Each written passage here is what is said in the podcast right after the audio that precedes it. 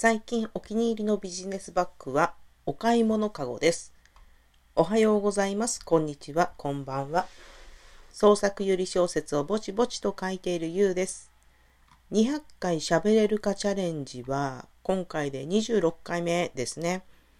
えー、今日は、えー、先生とおばさんシリーズの8本目となる先生とカバンという作品についてお話しします。えー、更新したのは2018年の7月の6日です。えー、この作品の冒頭で、花丸の書かれたコピー用紙と海のポストカード、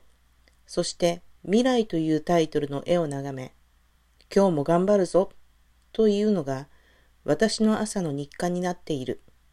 という部分がありますが、他人から見たら特に意味のないものでも自分にとってはすごいパワーをもらえるっていうものありませんかね？えー、創作する上でですね、あの、読者さんからいただいた言葉というのが私にとってはそういうすごいパワーをもらえるものになってますね。えー、創作を始めて3年ほどになるんですが、あの、ぶっちゃけこれまでに何度も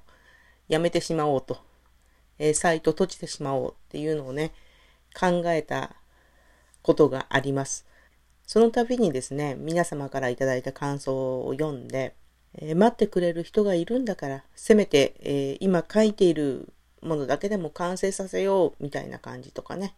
あともう少し頑張ってみようかな。できるかもしれないっていうのをね、奮い起こして、ここまで来ることができました。本当にありがとうございます。と、なんか重めの話題から入っちゃいましたけども、ね、本題に戻りましょうかね。えー、今回、先生とカバンというタイトルの通り、えー、この作品のキーワードになるのがカバンですね。えー、最近、私は外に出かけてお仕事をする機会が減ったので、もう愛用しているのは仕事道具なんかをね、パッと詰め込んで移動ができる買い物かごです。えー、作品の中で出てくるカバンは、先生と七夕の中で樹里が自分への誕生日プレゼントとして買った少々お高めの赤色のバッグですよね。そのバッグが引き金となって道江さんの追求っていうのが始まるお話なんですけれども、まあここでは人魚っていうキーワードも出てきますよね。7話目までに置いてきた伏線が回収されていくという回です。え伏線を回収していますけれども、この伏線の種となるキーワードを置いた時には、実はそこまで考えてなくてですね、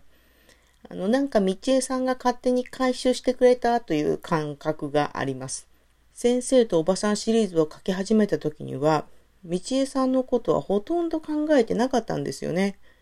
なのになんか書き進めている間に道江さんがぐいぐい出てきたっていう感じです。このシリーズの中で一番のお気に入りのキャラはって聞かれたら、迷わず道江さんと答えます。もう書きながら怖って思ってましたよ。ということで、今回のお話はここまでです。次は先生と好きな人についてお話しします。今回もお聴きいただきありがとうございました。